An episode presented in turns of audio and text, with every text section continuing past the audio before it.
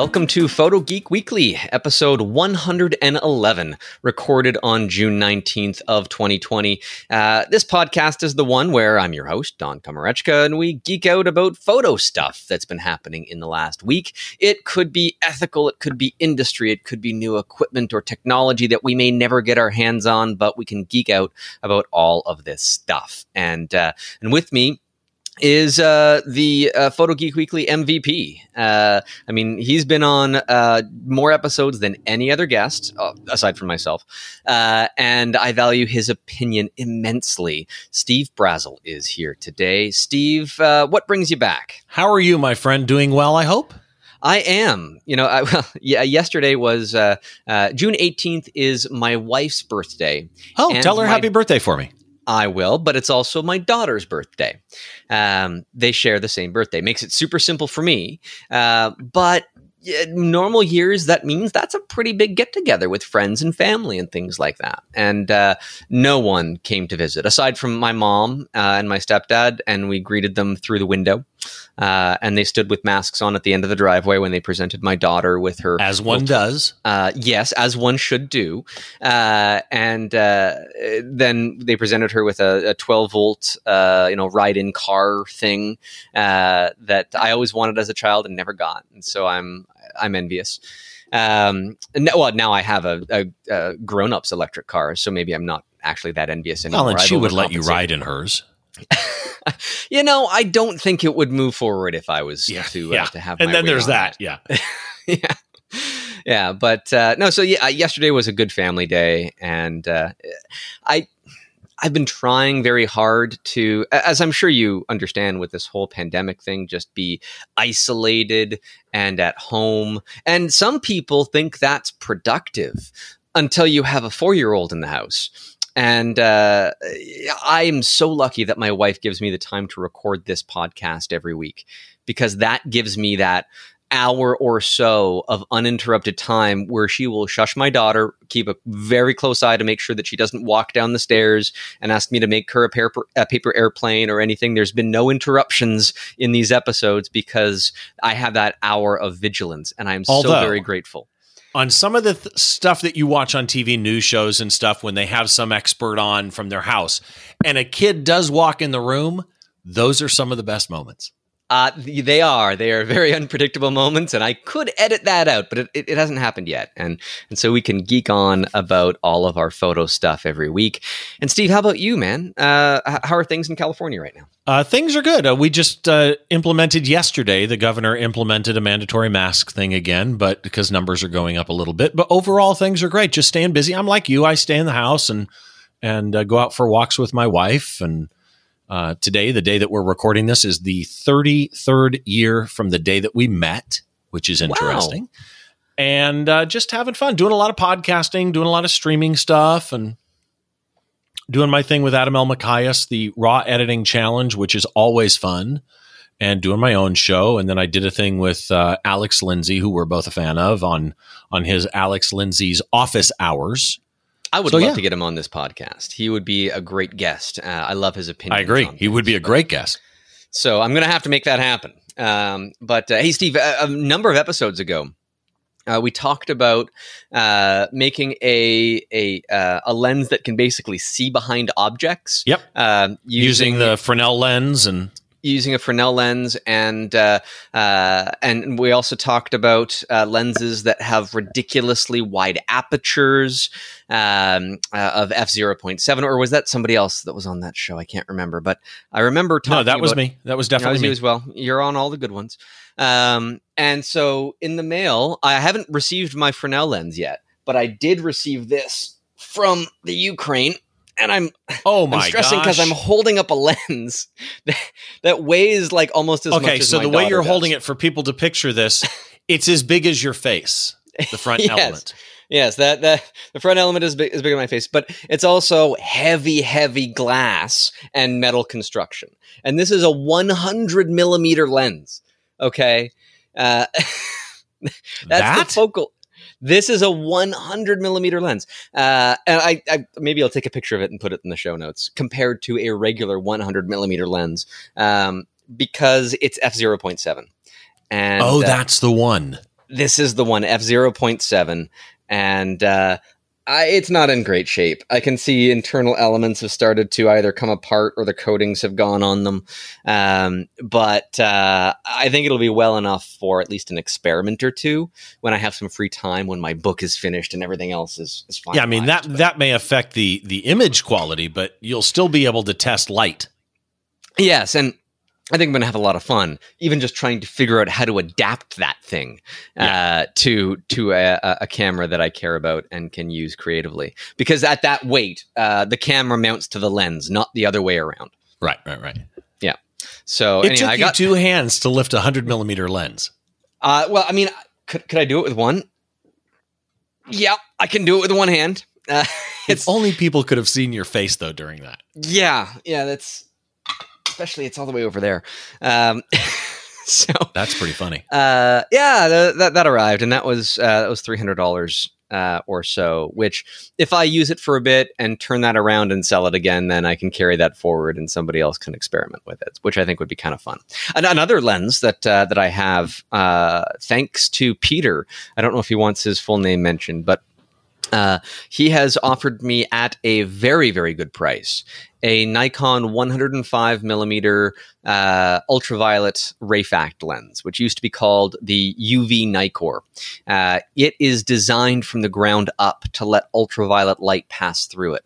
Uh, in doing so, all of the optics are made of quartz lenses uh, rather than the normal silica glass or fluorite glass or whatever else. So it, it's all quartz based to allow higher ultraviolet transmission, um, for which I'm hoping that I can find a day in the coming week to carve out a new video for uh, DP Review TV, at least to record it on uh, ultraviolet patterns in flowers uh, that uh, you can see with the appropriate lens and uh, the appropriate filters and uh, full spectrum modified camera. And that you, you need to tell people where they can find the DP review stuff. So that would be uh, youtube.com slash DP review TV. Uh, and uh, maybe I'll put a link to that in the show notes with some of the episodes that I've done previously. Thank you for that uh, uh that recommendation. Well, because it's good content. I mean, really, in all honesty, everything that they do, in my opinion at least, is some of the best content that you'll find. Well, I, I, think so. I mean, Chris and Jordan, the main two hosts there, uh, they hit it out of the park almost all the time. Uh, rarely do I watch an episode where I disagree with them, and if I do, it's it's a creative, not a technical disagreement. And, and you know uh, why? Their attitude. It comes across. They yeah. are having fun with it. They're not taking it too seriously, but they approach it seriously. So it, it's that kind of a thing. Their attitudes really just come across well. Exactly. And so I'm waiting on that lens, which should arrive in the next day or two. Uh, at which point, uh, that gives me the ability to have infinity focus, which is something that with some of the other lenses that I have uh, that function well in ultraviolet reflectance to do the close ups of flowers.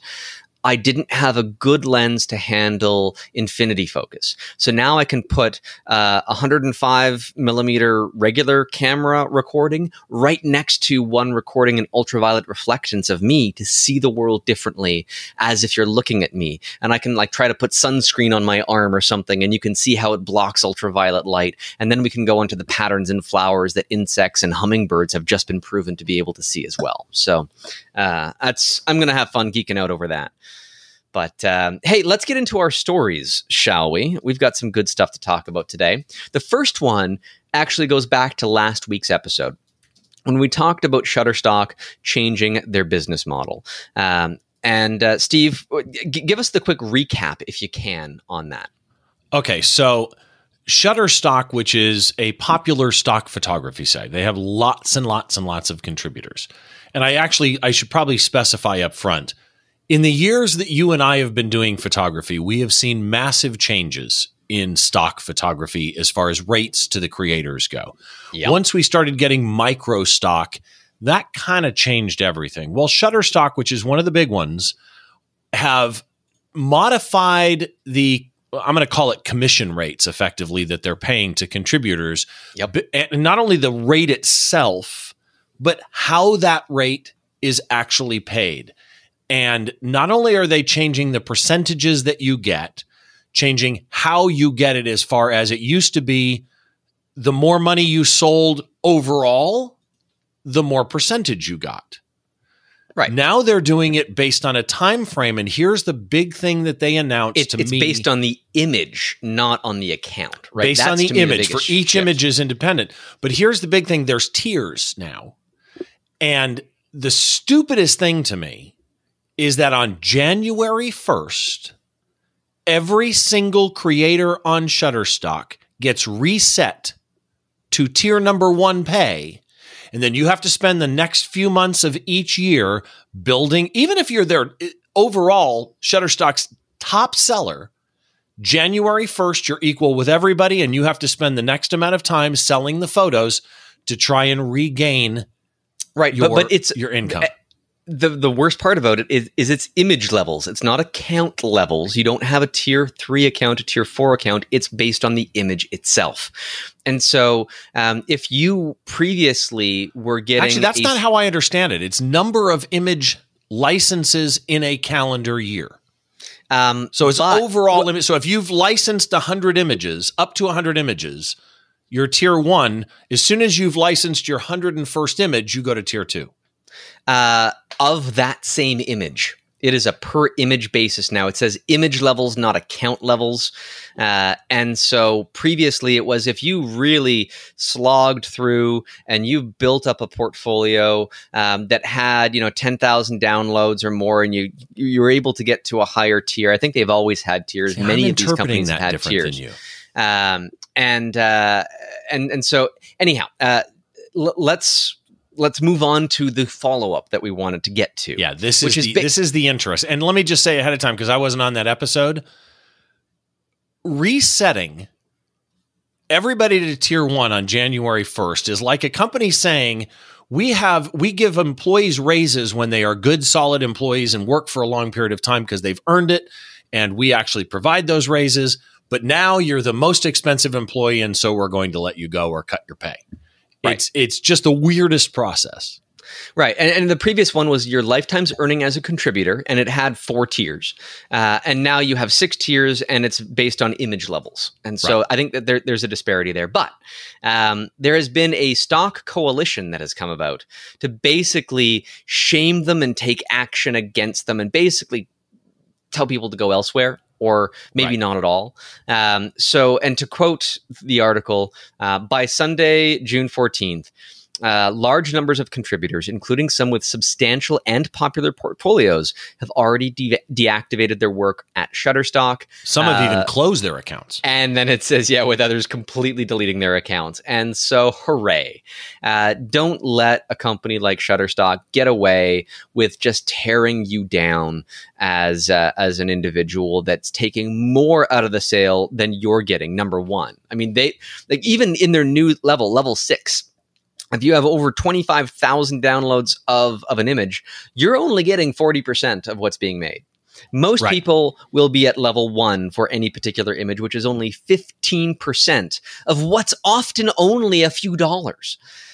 Uh, and and by the way, you could you could within a year, you could make it to the 40% level. Let's just say hypothetically you make it to the 40% level. January 1st, you suddenly take a 25% pay cut. Yep. Yeah, who Which is- does that? And right now, there's this big debate over the Apple App Store and the fact that Apple takes 30% and you get 70%. And as creators here, we're lucky if we get, you know, 85% of what's being made. Again, this is kind of one of those things where you're ending up a victim of doing a good job. And Yeah. there, some of the comments that I've seen are people, or, or actually, I think even Shutterstock said, this will incentivize the creation of timely content. And I thought, you're missing the point. In stock Oh, photography, totally there is no timely content. If I find an image through a search because I'm looking for a pair of roller skates, and I find an image that's 10 years old, but it fits the need that I have, Yep. I don't care. Plus, real stock photographers who do it for a living and actually have a stock photography portfolio are constantly shooting new content.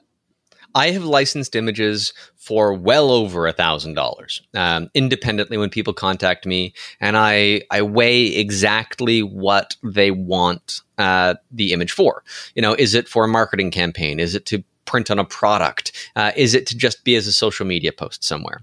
Um, and there are some images that I don't license, like the one of my more famous images, uh, maple leaf flag, which flag, resembles right. the Canadian flag uh, of red real maple leaves on a bed of fresh snow. I don't license that image uh, because I don't want it entangled with political, corporate, private interests in any way that don't represent me. And I use that image as my own branding.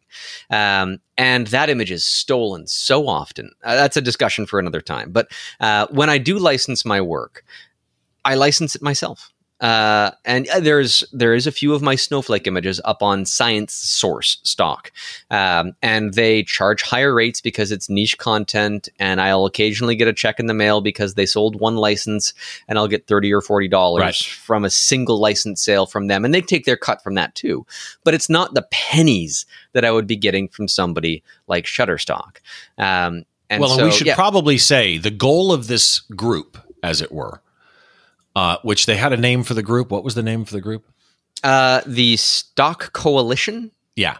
So their idea is a deactivation day, but it's not really a day. They want to shut down Shutterstock from the week that we're recording this, the 15th through the 21st. That's Yeah. a power. If they do that, that's a powerful statement. It, the, I mean, the power is in the users. Uh, It, it, the- it's like you can vote. I mean, you can say to the platform, "Hey, you are going against what we want as contributors in the worst possible way. So we vote no. We go away, and your platform dissolves." Well, and not only that, they're the users are saying that in the forums on Shutterstock. And talk about just the 100% wrong approach. One of the top contributors was making comments, arguing the point, debating with people in the forums, and got an email or a private message. I'm not sure which it was. I think it was an email uh, from somebody at Shutterstock readily admitting if you continue this, we're going to delete your posts. It's like you have a forum for people to voice, and now you're going to actually mute them. That's just the wrong. Yeah, you are. sh- You shot yourself in one foot, and you're hobbling forward, and now you're shooting yourself in the other foot, uh, and throwing nails on the ground for yourself to step on. Yeah. yeah, it's okay, sure. Uh, Shutterstock and other companies with the same business metrics and mentalities. Uh, I don't need you in my life, and I also uh, don't need you to be taking advantage of photographers that I care about, people that are trying to eke out a living or just get started and being preyed upon. Because I, I, I mean, it's my opinion that this kind of practice is predatory for people that are just getting started uh, and they might not ever meet the threshold for a payout. I don't even know if they have pay, uh, uh, payout thresholds, but I know a lot of other people do. And it was like I I had uh, like forty dollars sitting in a Dreamstime account for the longest time. Uh, and it was below the fifty dollar payout threshold at that time, and I could never get that money unless I Well, continued to license. and again, and I just if- said goodbye to it. if you take analogies from this, imagine if you would a baseball player that is the top in the league, doing fantastic year over year, and in the market we know they go for a bigger contract each time. But the Major League Baseball coming back and saying, you know what? January 1st of each year, at the beginning of each season, we're going to reset everybody to the union base level of, you know, whatever, $250,000 a year. And then you'll be able to make your 10 20 million that later that year if you still perform. That would never happen. It's it's No, ludicrous. Yeah, you know Um, telling telling metallica you know what? You haven't released a new album in a year so we're going to reset we're going we're going to reset you. You can play madison square garden for $50000 Yeah. it's just it's ridiculous and no other industry does that work. yeah no. Um, let's talk about other crazy ideas, shall we? The first real story uh, that's not a follow up uh, of new news this week, uh, reported on DP Review. Uh, the L16 camera manufacturer Light abandons consumer imaging and turns to automotive. So, I'm sure people have seen if you are a photo geek as we are. We've talked about it before. Um, the uh, the Light L16 camera, which had like I- I'm assuming uh, I'm not actually going to count them and confirm this right now that it had 16 cameras. it had Uh, all- actual and, the key distinction there is it was 16 cameras not lenses yes, it was so 16, individual different cameras Yes, all crammed into something the size of your smartphone, assuming you have a larger smartphone because it, wasn't actually that small, but it's smartphone oriented in terms of what it looks like. And the majority of one side of it is just all of this random array of different sized lenses, some bigger and smaller, uh, that uh, then computationally would create a high resolution image. And in theory, if you had the right brain behind it, um, this could completely usurp everything else on the market. But the brain would have to be so artificial. You need a quantum computer to properly build the image uh, in a moment's notice. And we just are not there yet. And so well, I think that uh, one, one of the key points that needs to be made for those people who haven't seen it, it did 4K video, and the idea of the multiple lenses was depth mapping and artificial zooming from 35 to 150 millimeters. But the first phone that it was actually in was the Nokia 9 PureView, and that was five lenses on that one. Yeah. All of those lenses were actually 28 millimeter f1.8 12 megapixels. So they were yeah, actually they were all the same size, yeah. which is interesting to me. Well, and so uh, that kind of makes me question well why were they using different focal lengths and different lenses formulas on their own product? And then maybe that was such a complete failure they decided to simplify that in the Nokia 9 PureView. But even that didn't give any advantage because what are you doing? You're just duplicating all of these lenses and then your software that was tuned for something else is now being used here. But what is it actually accomplishing at that point that another manufacturer can't already do? Um, so they've shut it down. Uh, or at least in the consumer facing side of things. Well, but in the camera facing side and phone facing side, and but but we got to throw money in here, right? Right. When they started this company in 2015, they got a $30 million funding round. Oh, it was huge. And then when they teamed up with Somi and, and uh, how do you pronounce it? Uh, Iomi? Uh, uh, Xiaomi, I think. Xiaomi. When they teamed up with Somi and Xiaomi, they got a $121 million funding, including stuff money from Leica. Which is like ridiculous. I mean, okay, you need that amount of money to do something audacious like this, right? Uh, to really break the mold. But to what end? Um, and, and here's my and, thought. And to what end? To say I'm done with phones? What what are yeah. what are investors thinking right now? Well, it all depends on what talent they attracted and what patents they made. True. I really think it boils down to the, the, the technology at a fundamental level that they were able to corner and patent, because that then is the only value that they have that could translate into another market. And so they are talking now uh, to enter into the automotive space. Uh, but I don't think they're really going to. I just I have a hard time believing that a company can make that flip when the automotive companies already have all established partners. They have not proven that any of their tech works in that transition, at least to our uh, publicly facing knowledge. And I think, uh, my opinion, they want to be sold. They, the investors want their money back, uh, and they want to sell this to somebody else already established in the automotive space, so that they could take advantage of any talent that they've accrued as well as patents and lights out. This, this yeah, lights out. This is an acquihire. That's basically what this is. Another company is going to buy this company to get the assets of human resource and patents.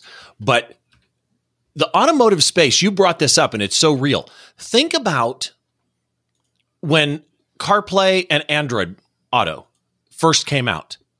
And some companies went with it and some didn't, but Toyota was very specific. We are not going to do these. We want to maintain the even though their interfaces are horrible, oh, yeah. right?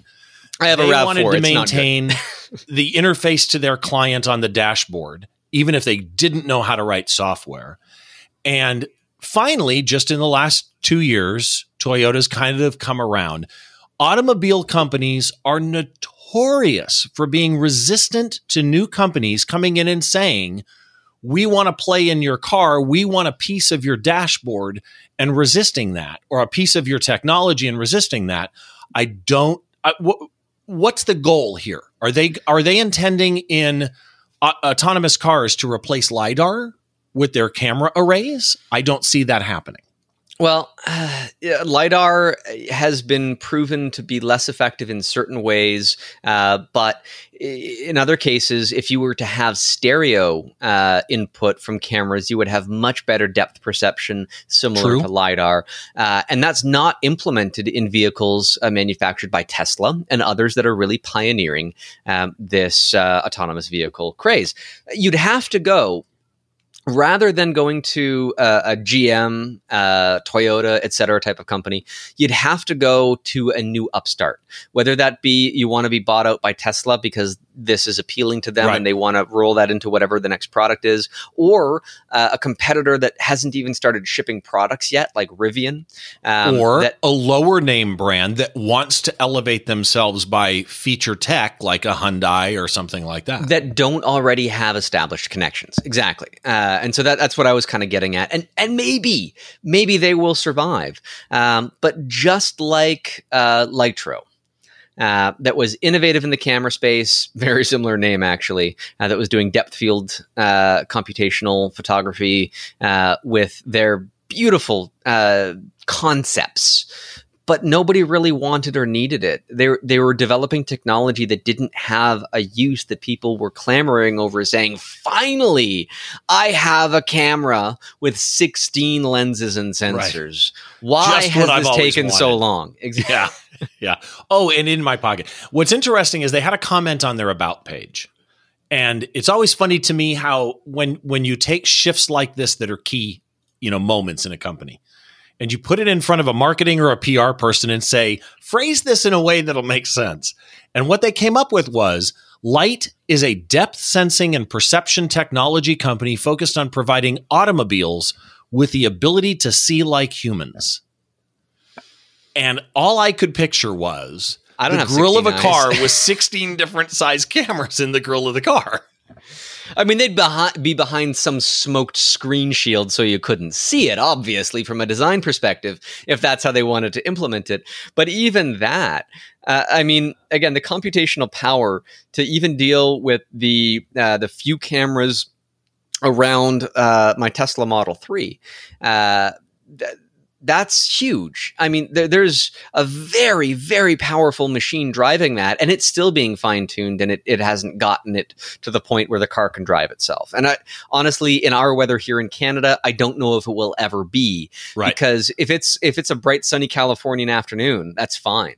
But if it's the same day and we have a blizzard here, there's no car that could even see the lines on the road. You know, we're Let all just guessing.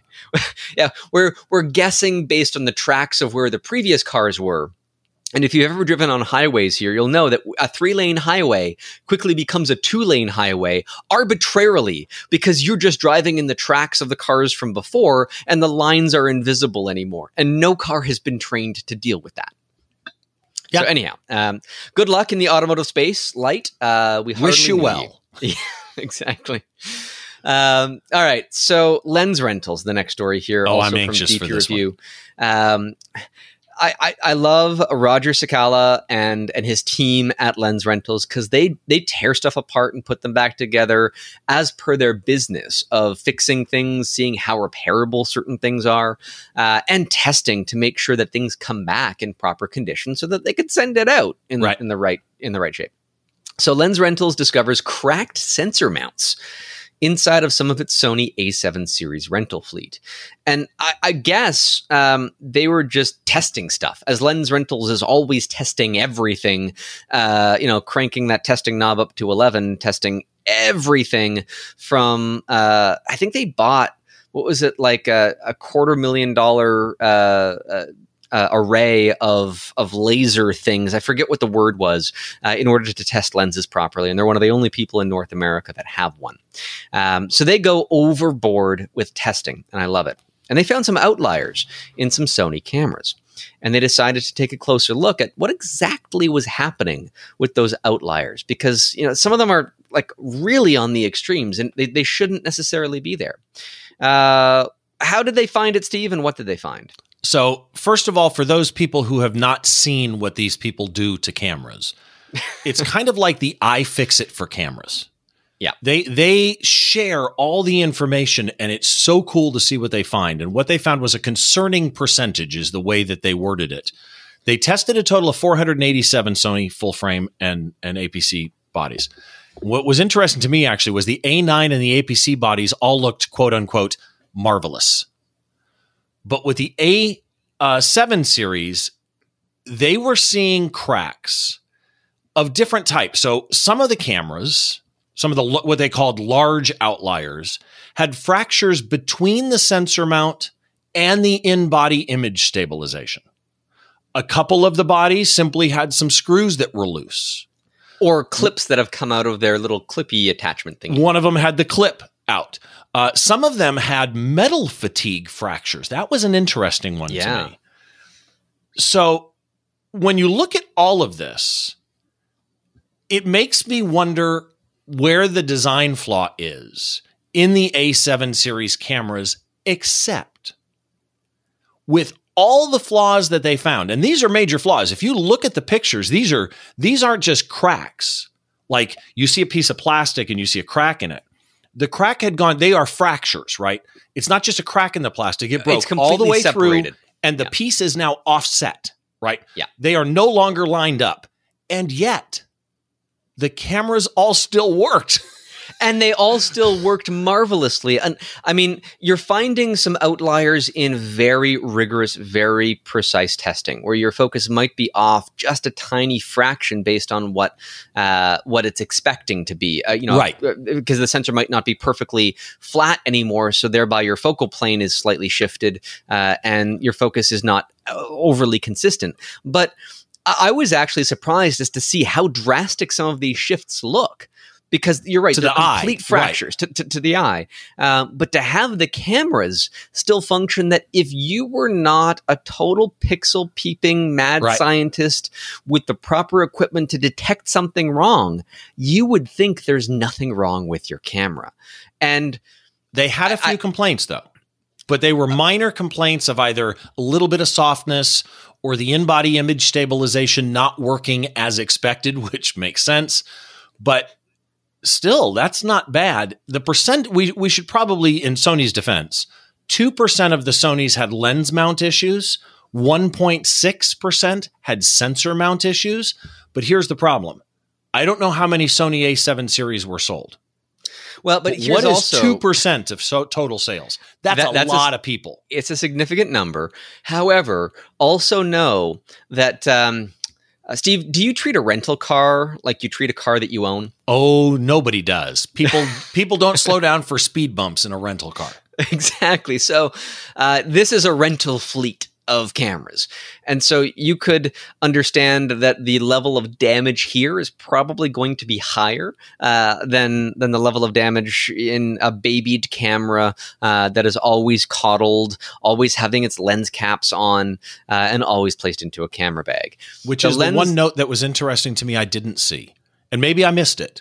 But when in the article when they talk about Canon, meaning not the article that's on DP review, but the actual lens rental article. Yeah, because DP Review focuses just on Sony, but there's a Canon section uh, on the Lens Rentals article itself. in that Canon section, they mention, you know, what they found in Canons, and they actually mention some of the ones that had problems clearly had been dropped.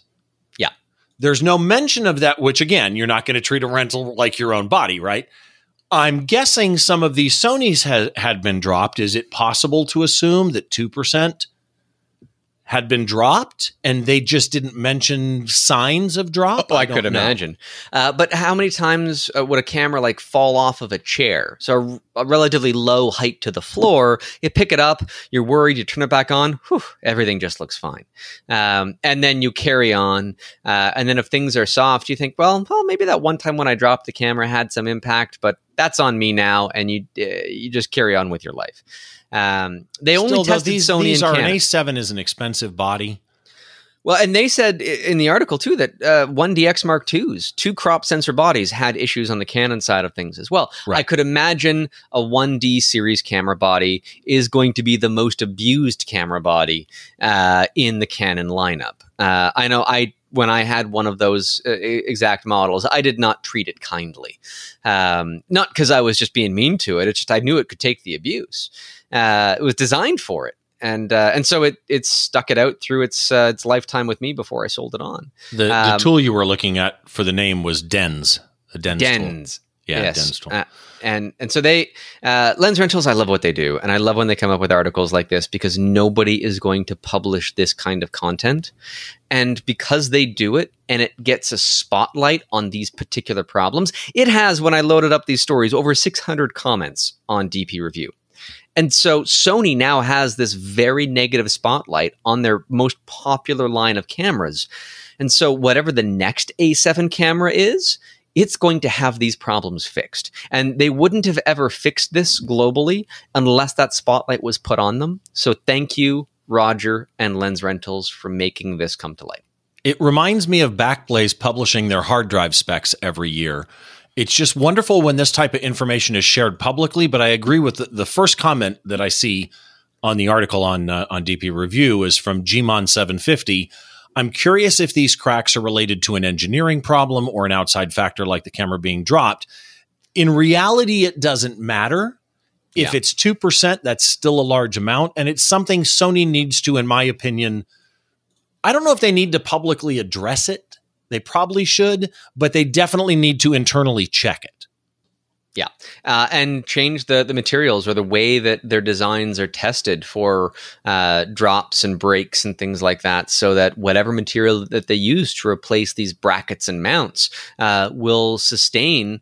I, we, they didn't test Pentax, they didn't test Nikon. We don't know how the other manufacturers fare, but um, let let's harp on Sony a little bit more here shall we? With, with well, and that's story. the thing. Make sure that you don't use Sony SD cards in these cameras.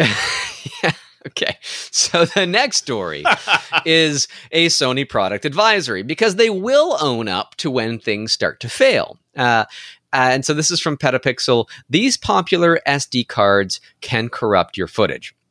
And so this is um, uh, reported uh, at uh, Shuttermuse that there are three affected cards: the regular, uh, I guess they're cheaper cards, the uh, SF-M cards, the tough SF-M, and the tough SF-G. I don't like how Sony just randomly throws letters of the alphabet into their product names, but uh, I'm not going to be able to change their opinion on that. So that's just what's been affected. Um, the tough brand of cards. Now these are the the better cards from Sony. You, you expect. Steve, we talk to people often. And in fact, uh, off the record, like off the conversation uh, on the podcast, we've had conversations with people in the last little while that have lost data off of memory cards or yep. portable hard drives. And to try and help them get their data back is sometimes impossible. There was one case uh, where the files looked like the regular file size, but they were just all written as zeros. Yeah, could- it was a guy who reached out to you and I via email. Yep. And we got him to send a file in, and Don opened the file in a hex editor, and it was nothing but zeros. Yeah, Even well, it I- still showed megabytes of data.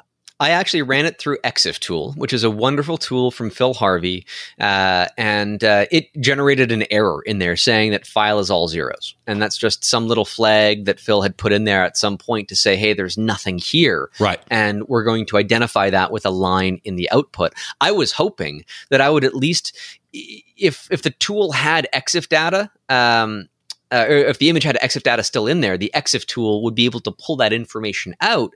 And that would be the hint that, hey, there's still something there. Maybe I could somehow recover the data. And my thought was um, if the image was just unreadable, what I would do is I would take EXIF data from a readable image, the entirety of it, and copy it over to this corrupted image as a way to uncorrupt the file. Um, but there was nothing to uncorrupt because it was all zeros. And uh, well, there's a uh, uh, continue. No, I was just going to say, you know, then we had one I just talked with Jeff Harmon of Master Photography podcast about a guy that in one of the posts had a similar issue. He had copied his images to an external drive, went back months later, there was no icon on the drive and he couldn't open it. Put a screenshot up where it was I'm I'm trying to remember the number. It was some they were these were actually multi-layered TIFF files from Photoshop. And it was something to the effect of 879.1 megabytes still. I mean, the size was there.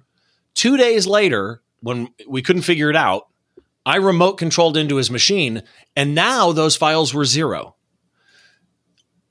things happen with imagery and things happen with any storage format. It's kind of like when they first came out with the EOS R and people complained, oh, it's only got one card slot.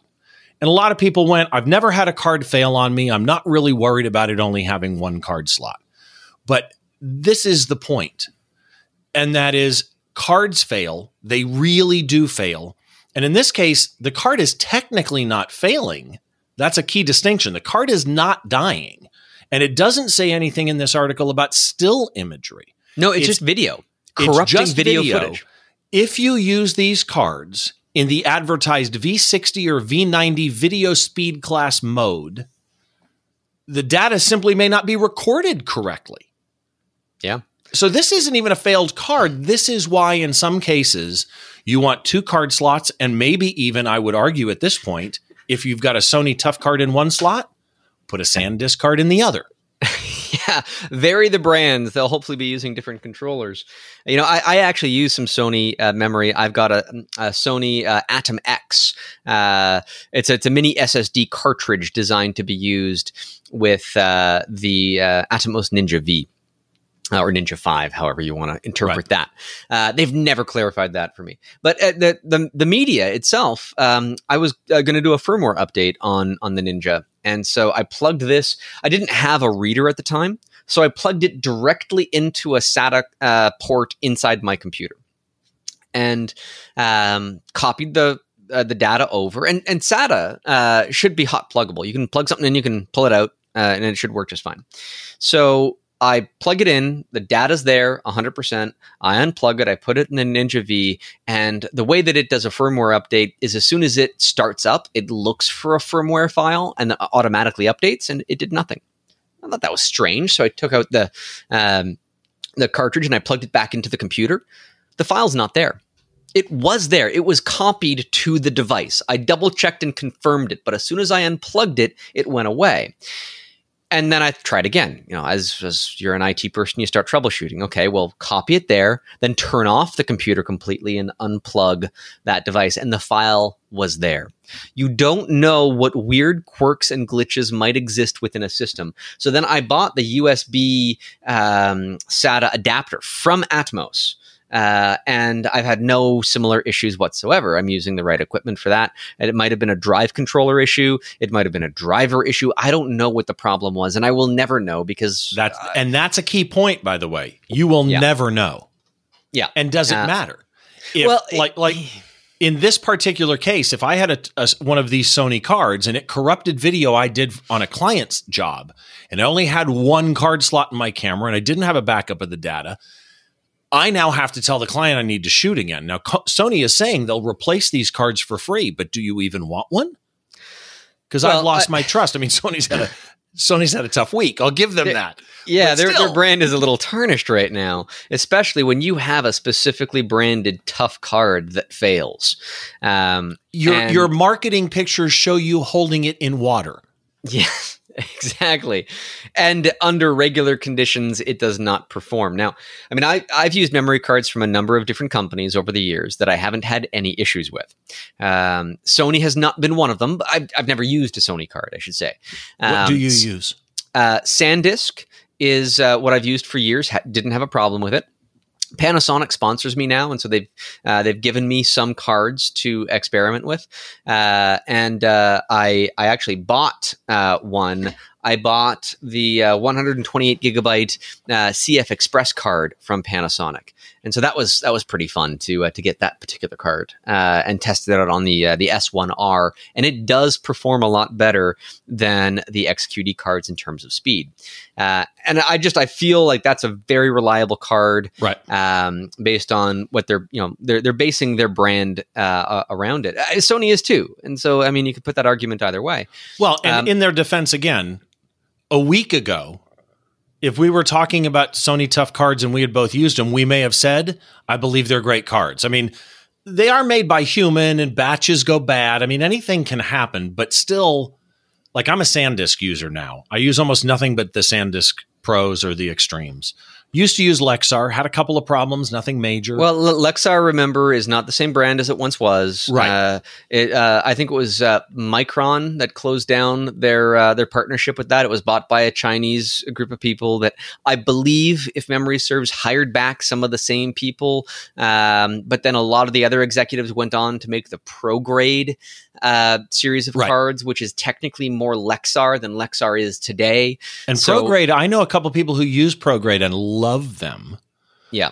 But if you want your card replaced, what you want to do is you want to look at the back of your card, and there will be an asterisk in the bottom corner, bottom left corner of your card, or not.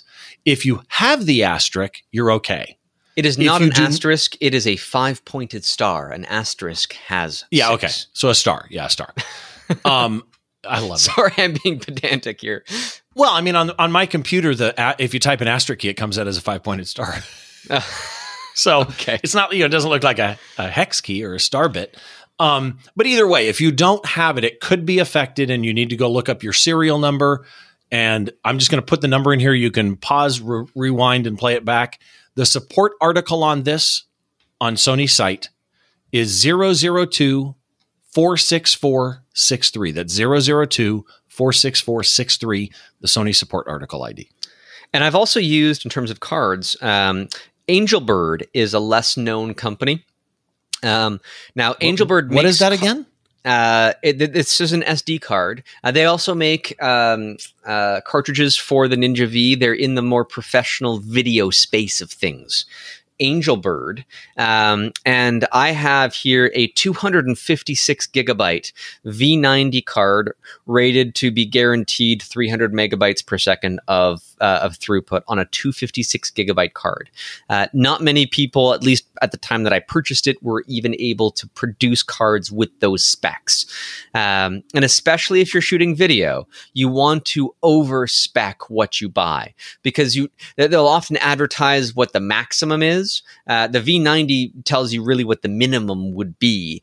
Um, but if the card is beyond what you need in every possible way, then that's probably the card that you want to use. You don't want to be riding the limits of what you actually need because you might hit it and then your, your data might get corrupted or uh, your video might stop recording at a time where it'll cost you money um, as a result. Interesting. I'd not heard of Angelbird before. Uh, yeah, they've been flawless for me. I've, I've also have a, uh, a cartridge for the Ninja V that uh, uh, that is by them, and uh, the SD cards. They are expensive. Uh, don't I mean a 256 gigabyte uh, SD card can be much much cheaper than the one that I bought. Um, but uh, I- I guess they're playing on their brand reputation and the best using only the best quality components to uh, charge the best or the, the most expensive prices. They match them to the camera brands. They have one listed here on B&H, the 256 gigabyte match pack for the Panasonic. Then they have another one that is a, a match pack for the Fuji X-T3. That's interesting. and I'm not sure if that's actually necessary to be matching them to a particular camera, but Hugely it- different cost too. But it guarantees the performance with the camera that you're buying. And if it's for video, uh, it's much more persnickety than for stills because you'll Right. just fill your camera buffer and then okay, well, I'll, I'll wait an extra second or two. But if if you reach that buffer in video, then uh, whatever you were shooting is no longer something viable anymore. Yeah. Interesting. All right, so Sony, get your act together uh, on on multiple fronts. All which, right, which uh, brings us to the animal story. Uh, well, I always like if if it's available this week to put in a fun story at the end. Steve, uh, do you like Komodo dragons? I've never met one in person, but I have no Uh, reason not to sit down and have a drink with one. okay, fair enough. Uh, so um, this is from Petapixel. Robot quote spy pig camera destroyed by territorial Komodo dragons after some, uh, and they're not putting this in the title, but it was after they had some mating uh, disputes amongst males that were full of uh, uh, of hormones um, that came across a pig um, as if you were just being kicked out the back doors of a bar and you're looking for a fight. You're going to punch whatever you can find. Not that I have any experience doing that. The bar scene is not mine, but um, okay, describe how they're collecting this footage, Steve. What lengths do these documentary filmmakers go through to get footage of Komodo dragons uh, and their courtship endeavors? So, first of all, just robot spy pig camera is a phrase I honestly would have told you a year ago I would never utter, but now I am. It's a BBC PBS show called Spy in the Wild, and this is actually Spy in the Wild 2 episode number three. What they did was they mounted the spy cam on what appears to be a wild boar. They're calling it a pig. It it almost looks wild boar, although I don't see tusks now that I think about it. But could be female. I don't think they all have tusks. I think yeah, maybe. But you see what I mean? It kind of looks a little more wild than that, and it must be for where it is. You're not going to take a domestic pig and throw it next to a bunch of Komodo dragons. But they mounted the camera on the pig and the pig sat there and watched two male Komodo dragons in a fight. When they were done with the fight, the Komodo dragons turned on the pig. Now, the pig was not just like a pinata. The pig no, this is a real walking pig. It's animatronic. Okay. So yeah. they, they have built the ability for this creature to move about. Right. Hopefully, uh, I, am assuming to find the right position to change its angles for the cameras um, and uh, equipped with cameras uh, in, in various angles as well. And, yeah, I, I, uh, we should say up front no pigs were actually harmed during this. But, but effectively, the thing, it looks real, it just looks stiff. Yeah. And uh, so they the real pigs ran away.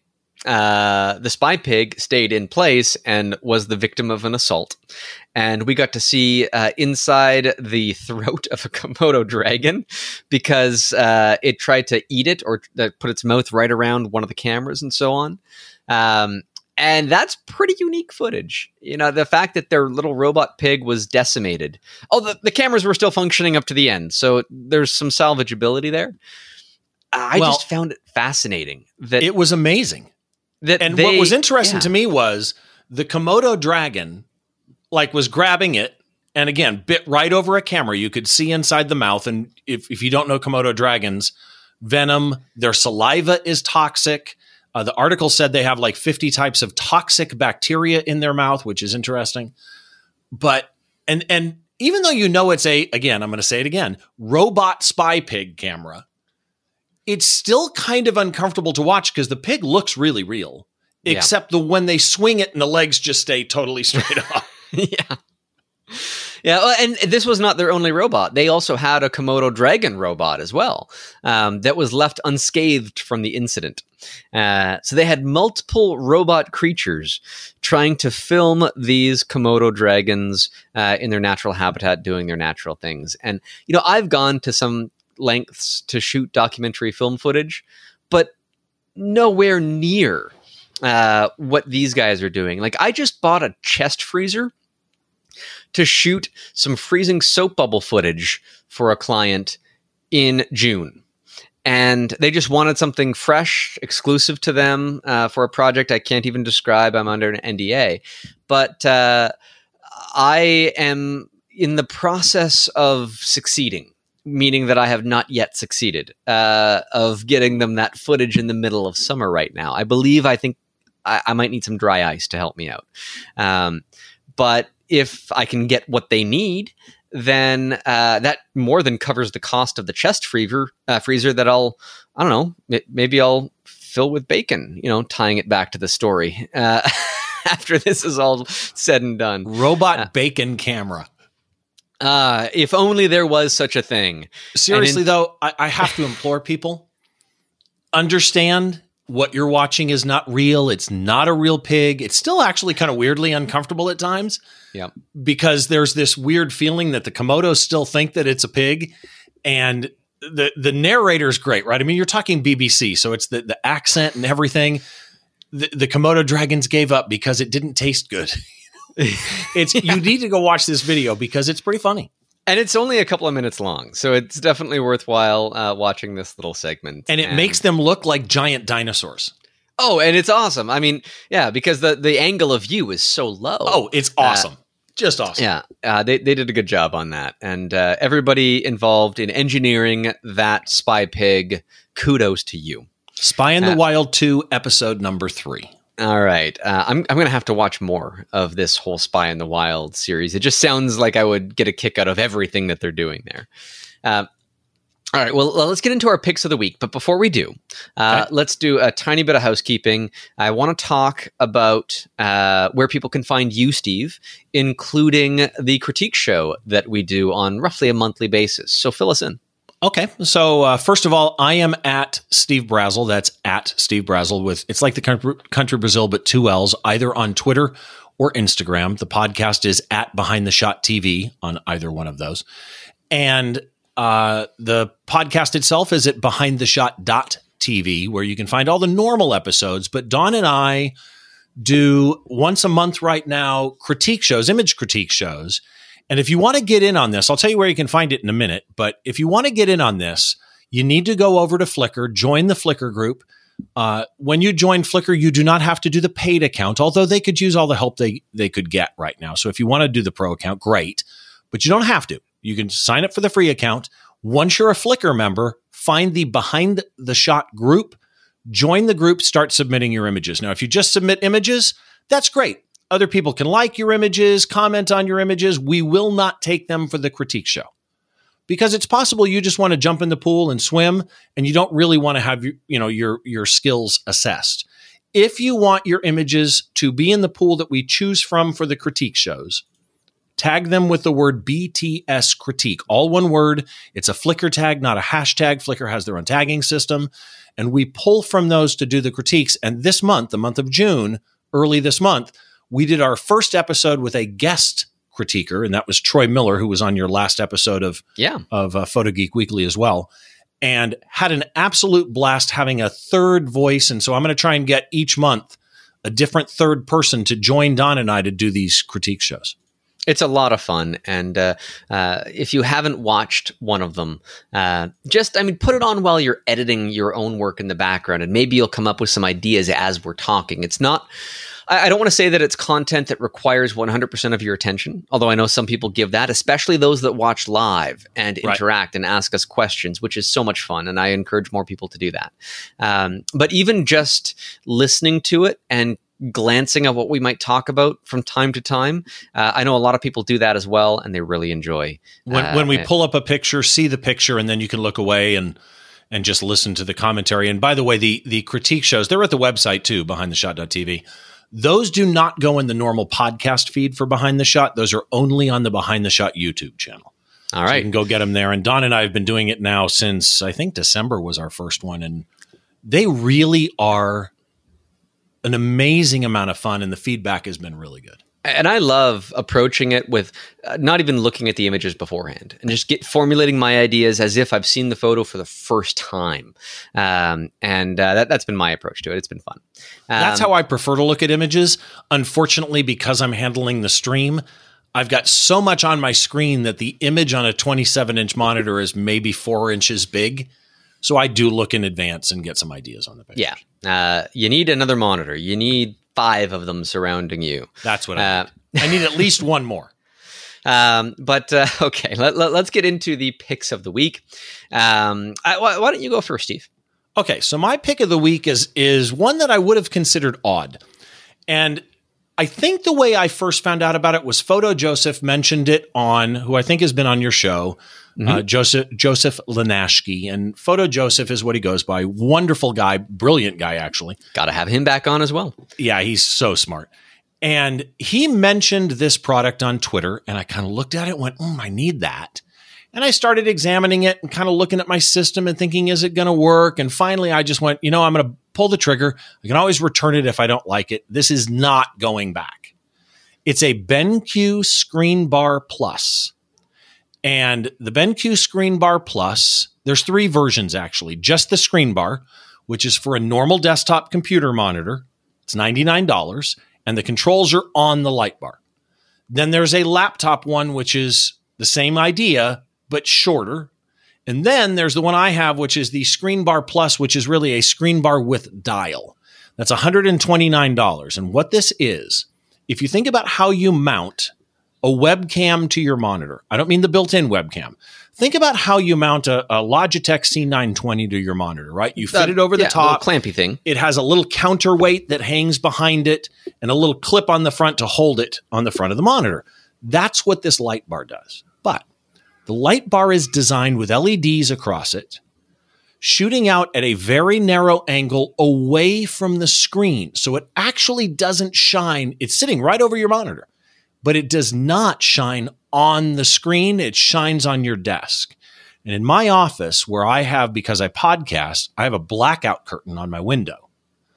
And I have a ceiling light that's two hue bulbs. It's not super bright and it's up on the ceiling and behind me. When I just want to write something or balance a checkbook or whatever, right? I can't see my desk really well. This thing is awesome. It shines right where I write, doesn't affect my screen that much. Um, I mean, it puts a Can, light. can in you front of it. change its angle? It, it looks like you might be able to change that. You can based on how you move the counterweight up and down, and the tube rolls just a little teeny bit. By the way, it's USB powered, so it does run off the power of your computer, which is is good and bad. Uh, it's bad because there were times I came into my office and wanted to do some work on my desk, and wanted wanted a light, but my computer wasn't on. I had to turn the computer on. So I've taken an old Apple iPhone five, you know watt power plug, and I plug this into that or five milliamp, whatever it is. Uh, but here's the other thing: the one with the dial has a dial that comes down and sits in front of you on the desk, and it has two buttons on it. You can change the brightness of the light. There's a button to say auto adjust to the ambient light, and it will adjust what it thinks is the ambient setting.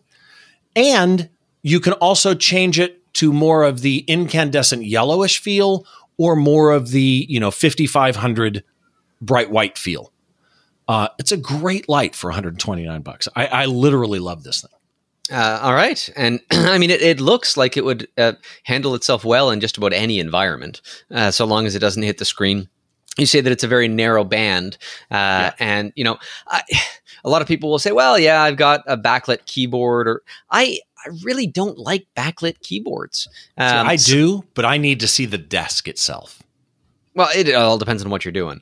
Uh, I've had some back uh, backlit keyboards. Like I have a, an Azio keyboard here that's really like retro, classic, kind of cool looking, and it's fun to type on. And I, if you're going to type a lot, make it fun.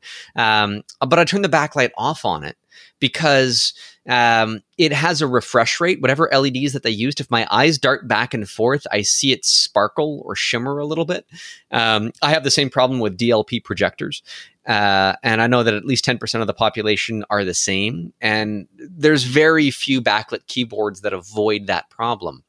However, uh, the backlit keyboard on uh, on the device that is my pick of the week does not have this problem, even But though I've been before been you go into yours, I do want Yep. to add one last thing on mine. yes, The, the temperatures are 2700 to 6500 that it can so do. it's adjustable. It is adjustable. And as far as brightness is concerned, if you hit the auto adjust in a normal room, it goes to 500 lux. In a dimly lit room, it'll go to 300 lux. But there is one important thing that was a problem for me. I have a 5K iMac on my left and a 27 inch NEC monitor on my right. And the NEC monitor, because of the way that it self calibrates, is very deep. My intent was to mount this light on the NEC. It's too deep what they say on the on the description page is it will fit a thickness anywhere from 0.4 inches to 1.2 inches which is 1 to 3 centimeters this monitor was too deep so i ended up having to move my webcam so that i could put it on the imac so Uh, just, just be use aware gaffer's of that. tape. Gaffer's Yeah, tape yeah, is or, your solution. or glue it yeah. exactly. All right. Well, I was talking about the keyboard on a device, and it's a, it's a much bigger device than just a keyboard. Um, I had a, uh, a hardware failure on my uh, Asus uh, Z9PE uh, dash W8WS motherboard, if I remember that correctly off the top of my head, uh, which was a dual Xeon motherboard that my main computer has. And it died on me once before because of VRM, a voltage regulator module failed, uh, which should not happen on a mission critical class product. And yet it did. And uh, of course, during the pandemic, it happened again. It's not hard to get one of these motherboards, right? They they exist everywhere on eBay and and from other uh, computer uh, resources. They haven't been manufactured in a while, so you're not going to get one on Amazon Prime and replace it the next day, right? Um, so I'm thinking, okay, well, it's failed twice now. I need another one, so I, I need to get that system back up and running. But what are my alternatives? And I started looking at desktop replacement devices that are also very key to uh, photographers, uh, to content creators. Something that was powerful enough with the workflows I've established, yet portable with a really long battery life and some fun tricks. And I settled on the Microsoft Surface Book 3. Uh, which had recently been announced, and uh, and, and, also and i'll talk about the surface book for business in a minute which is the version that i got but um, and it's more of a service level change than anything substantial in, in the hardware but um, i got the 15 inch model and so it's got a beautiful screen and attached to a Surface Dock 3 or a Surface Dock 2. Um, it can power two 4K 60 external monitors. I have it connected to one right now. Um, and I'm using the the uh, the main display on the device as a secondary display when I'm at my desktop. Uh, 32 gigabytes of RAM, and this is 3733 megahertz uh, LPDDR3, which is pretty fast right. for especially for the device that it is. Yeah, exactly. And 32 gigabytes is a nice amount uh, with a one terabyte SSD, which is the same as my desktop had. Uh, I mean, you can get them in higher capacities now, but um, so that's all well and good. And using Intel's 10th generation i7 processor, um, that uh, some people were complaining to say that, uh, well, it's only four cores. Almost all of my creative apps are single core uh, dual core or quad core in terms of how they uh, utilize information. And if it's more than that, a lot of apps are shifting towards GPU processing, uh, for which this has an NVIDIA dedicated GPU in it. No matter, uh, well, if you get the base base model, it doesn't have that, but anything up from that, and you get some level of an NVIDIA GPU. And uh, because of its design, some people don't like this design. It, it's a clamshell close, but it doesn't close completely flat. Um, because the hinge creates a bit of an arc. And so there's some space uh, the, the, at the very end where the top of the monitor meets the edge of of the base, it's closed, but there's space in between going up in a tiny little wedge. What that lets them do is it lets them raise the keys. I was just going to say, because remember the old problems on old laptops where you'd end up with key imprints on the screen. Yes, but it's not just that you don't have the key imprints. You have a higher level of key travel on the oh. keyboard than any other laptop keyboard I've ever typed on. And that makes it a joy to type on just that device alone. Um, so I've done some workflow tests. Uh, some things are faster than my desktop because they're single threaded, um, and nothing seems slower. Uh, yeah, you can oh, get. Okay, uh, you said nothing seems slower. Uh huh. I'm I'm trying to think out loud here. Where would you see a possible uh, drawback compared to the desktop to this? You know, um, this to the desktop. Uh, no upgradability. Uh, I mean, video, you buy it with video the, editing. Uh, I I was actually the funny thing is it has an NVIDIA GPU where my desktop has an AMD GPU, so I can process ProRes RAW in Adobe Premiere, and I've done some tests on that, um, and it works flawlessly where it doesn't work at all on my desktop.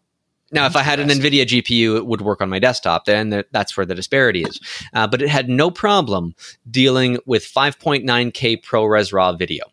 Um, now, if I was to be using my desktop uh, with CPU only rendering uh, on uh, uh on NVIDIA uh, or on uh, Premiere Pro versus CPU only rendering on on this new laptop, the laptop would lose because right, just right. more cores and just more the the, the flood. It doesn't matter because that's not the situation. Because because a lot of stuff is now using the GPU, and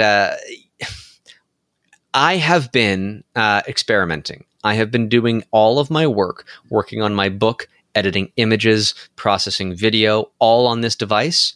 I haven't seen a reason to go back to my desktop, with the only exception being that I forgot to copy some files off of that hard drive, and I've had to go back and plug the keyboard back into it in order to just pull that stuff back and in the transition towards this device. For those that don't know, the Surface Book is not a laptop. Uh, in the traditional sense, a laptop has all the guts of the computer in the base of it and the screen up top.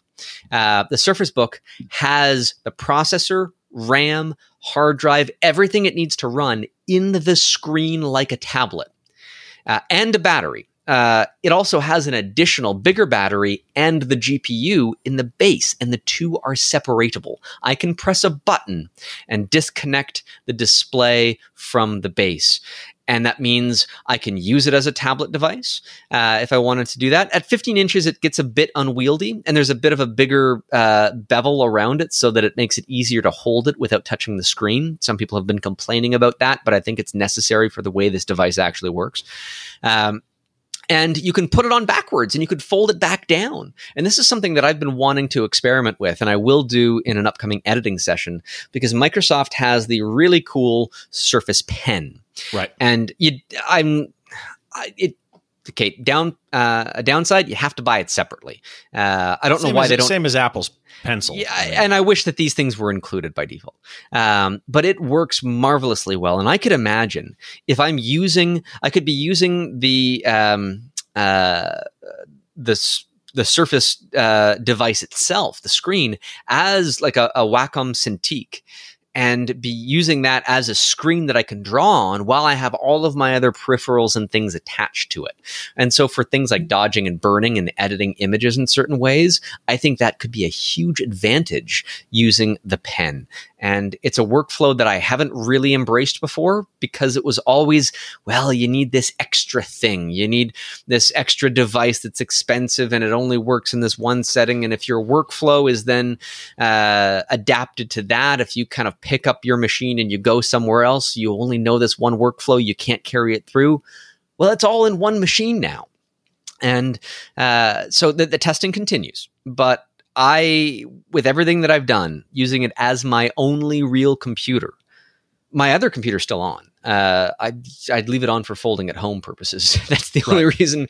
It's it's folding proteins and uh, doing molecular dynamic simulations to find vaccines for COVID nineteen. Um, but beyond that, uh, I, I, don't think I really need it anymore. And so that, that's I, interesting. And by the way, these things are really good for, you know, in the photography space, yes. But imagine all the other you know job descriptions that fit this you're an insurance agent going out to look at, at, at, something and you're taking notes on it and you can handhold it.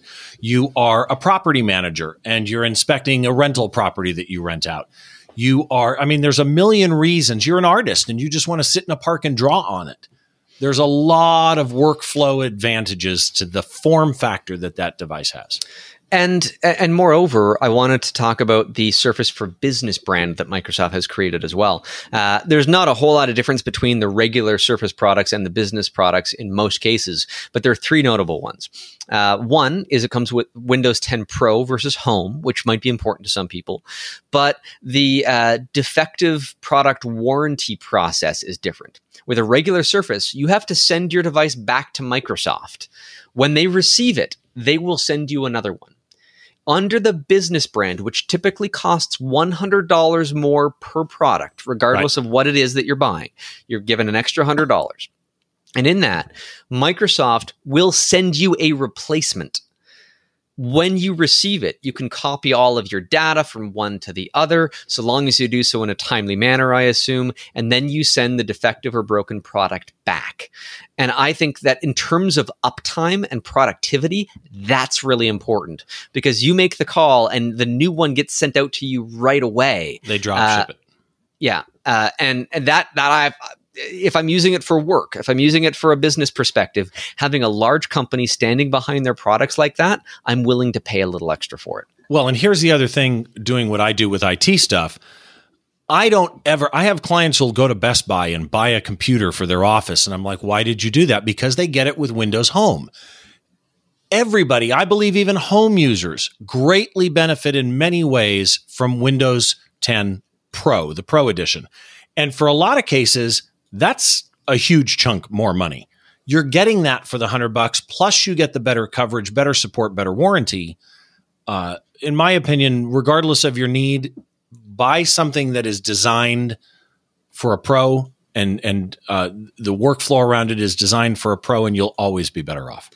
And there is Windows 10 Pro for workstations, which I do not need on this device. It adds a few extra features like the ReFS, which is no, not standard in any way right now for Microsoft. It has better journaling and recovery abilities, right. uh, but you can't use it as a boot device um, and uh, things like the, the non-volatile RAM modules that are basically like an SSD that plugs into the RAM socket uh, in compatible uh, computer motherboards, which of course this device wouldn't have either.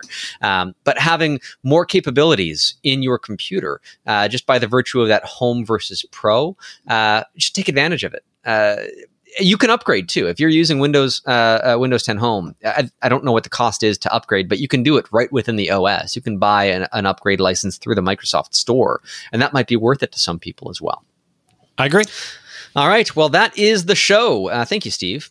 Always fun, my uh, friend. Always fun. It's a highlight of my week when I get to talk to you and just i mean i, I almost don't want to, to mention it but we are recording this on june 19th uh, which is traditionally juneteenth. Um, and if you're not familiar with what that means uh, look it up. Go to uh, uh juneteenth.com I, I use that as a reference just to find a good source of information because we are not only in a pandemic right now but we are also having a movement uh, in in the black lives matter.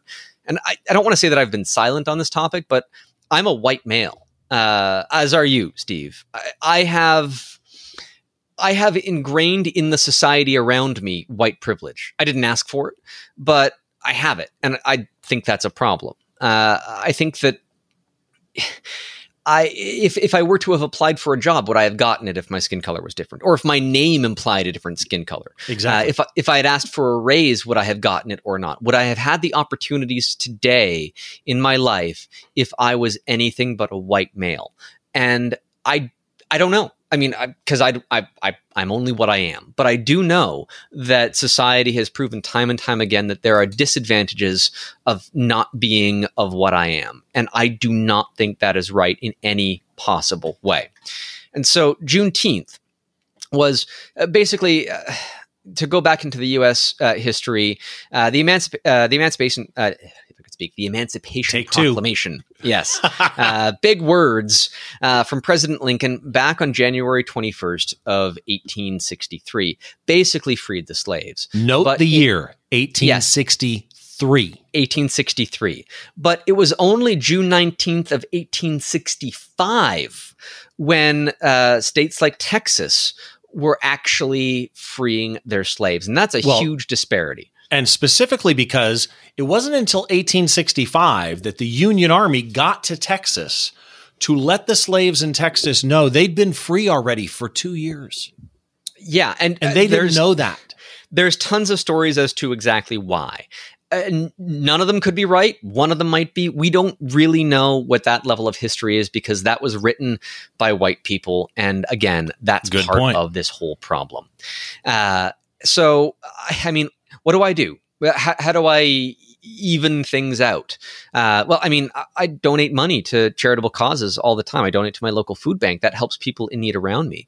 Uh, I've donated to the uh, NAACP uh, as well in the past, and and I would encourage people to do that because they are working hard to make sure that there is equality in certain. Uh, that's the National Association for the Advancement uh, of Colored People, um, and I think we should all stand up and take notice of this movement.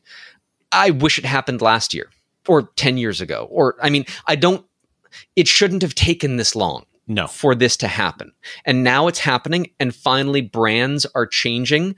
Uh, you know, common brands that have profited off of black faces uh, from traditional slavery times. I mean, I can't believe that still existed and was still allowed to happen. Well, and we act like all this um, was so long Cleveland ago. Indians. Come on, guys. I mean, yeah. You, the sports teams really have to step up now. They haven't done that yet, and man, uh, they're, they're, nobody's showing up to those Indians games. I think we, we act like this was so long ago.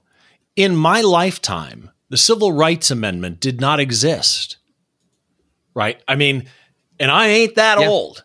So here's the thing: not being a racist is great. Being anti-racist is better. Right? These are this is not a political issue to me. I can only speak for me. This is not a political issue. This is just a human issue. In yeah. that, I, I, if, I hate I, going into politics. We avoid yes. it on this show, but this is not a political but, issue. This is treating this is everybody. Political. We need yeah, everybody. I, it's not a matter of your your privilege is is at risk. No, we just want everybody else to have the same privilege, not take yours away. We just need to rise everybody up because the fact somebody has more melanin in their skin really doesn't make a difference. Right. Now, and then people come back with the statement, all lives matter in response to Black Lives Matter. And while I agree in theory that all lives matter, all lives have not mattered equally. And so when you say Black Lives Matter, you are specifically stating that they have been uh, under the foot of white people quite literally for many yes. years. And now we have to fix that problem. That is the problem that we need to fix right now. Now, it's just what needs the attention. And the best analogy the that I heard, this is a, such a good analogy, and that is if you go to the doctor with a broken arm, your right arm is broken, and you go to the doctor, you don't get mad that he doesn't put a cast on your left arm. All arms matter. It's just that the right arm needs the attention because it's broken. Right. Exactly. Now, I, I want to say racism is systemic globally. There are countries in Africa that are racist to white people. There are countries in Asia that are racist to white and black people. there's racism everywhere, and it should stop universally. But yep. right now in North America, that's not the issue. The issue is the racism against black people, and it has to stop. I don't think you should defund the police, and that maybe that's getting a little bit political, but you should reform them in a way which is really the, what that movement means, and they're just using a bad marketing term. Exactly. And and I think that we need to start with the people of authority and the people in leadership roles and the people that actually make decisions and convince them of that. Now, I don't think that means rioting in the streets. I have no uh, no appreciation for people that uh, destroy property and hurt other people's in order to get their point across. You're fighting fire with fire. You need to fight fire with water in many different ways. And if it comes back at you, uh, because somebody else then decides to become violent, it just proves your point further, and you get further ahead as a result. I think. Yeah, let's just clearly state up front: protests and riots are two different things.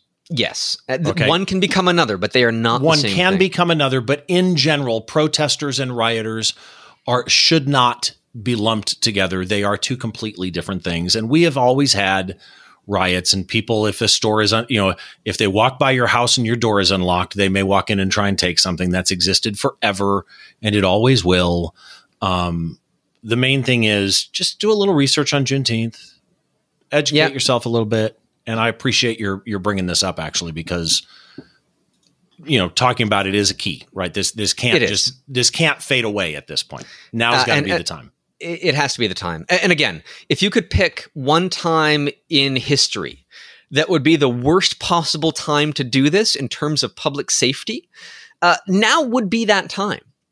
But also, do I think it's the wrong time to do it? No, I don't. I think that now we have the momentum, we have the movement, and the straws that broke the camel's back uh, have fallen this year.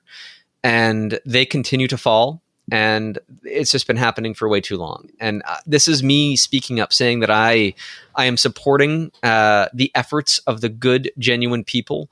Um, this is not just happening in the U.S; it's happening in Canada. It's happening everywhere, and it has to stop. I have supported companies, uh, uh organizations, and charities, all that are in this movement for years. Uh, I've always made that a mandate for myself that the world has to be a better place, but in order for the world to be a better place, we have to live in the world that we want in order for that world to then exist. And so we are the voices of the change that we want to see in the world. And let your voice be heard right now to anybody around you that is capable of making changes. You see an injustice right now, talk to a politician that would be shamed if that was uh, made to come to light that they were not acting on something. Because the more change that we can have right now on this movement, the more momentum that movement has, the better off things will be. The Emancipation Proclamation of 1863 was a great step forward, but it took years before everyone actually felt that benefit. You know, when women had the right to vote, it was years before they could actually really do that en masse. Um, before black and white were truly allowed to enjoy the exact same facilities, public facilities, even. It took so many years and and even once it was technically allowed, there were so many people that would frown on that from or the lighter it. side, uh, and or block it. And it, it's just it, we've gotten so much better. And, There's and no- let me let me add to what Don's saying here, just to say, before I start getting tweets saying "stay in your lane" and talk about photography. First of all, my first lane is always being a human. Yeah. My first lane is being a citizen of humanity. That's before photography, but more importantly, I have a I, I have a saying that I like, and to some people it, it may go you know beyond them. I don't know, and that is silence amplifies the the hate. Silence amplifies what's wrong. So you are a human. You need to you need to speak up and at least be heard over photography. Yes. And I mean, there is that common colloquialism. I forget who originally phrased it, but, uh, you know, evil happens when good men do nothing. And, right. uh, you know, it's happened for too long. Uh, and I have had a voice on certain topics uh, regarding this, and and I have many people of any ethnicity that are friends of mine, and I've said that on a previous podcast. I, I don't I mean, I, obviously I see it, but I don't compute it.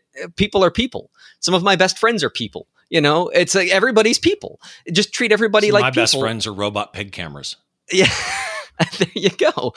Um, solving this is not like flipping a light switch. It's a bunch of small changes that over time and unfortunately generations has the impact that we need it to have. Yeah. Our job as people in society that want to see society become better for us as photographers and as human beings is to support every little change because the little changes become the big ones, and the big ones don't happen without the little support. And participating is part of it. So, again, to me, all that we've just said isn't politics. Do not infer my political bend from anything that we've said. To me, it is humanity. That's all that it is. The people who live around me in my neighborhood, in my family, in my community, they all deserve the same privileges that I have without thought. Yeah. And yeah. that's that's the thing and we're we're going to get there. I just wish it was already here, and I don't know when it's going to come. But we're fighting for it, and everybody that's fighting peacefully, uh, letting their opinions be known, and and uh, affording change, especially by supporting organizations that are at the forefront of this change. Uh, thank you, and thank you to everybody that's been listening to this podcast. And so, at this point, let's get back to photography because now we need to stay in and shoot.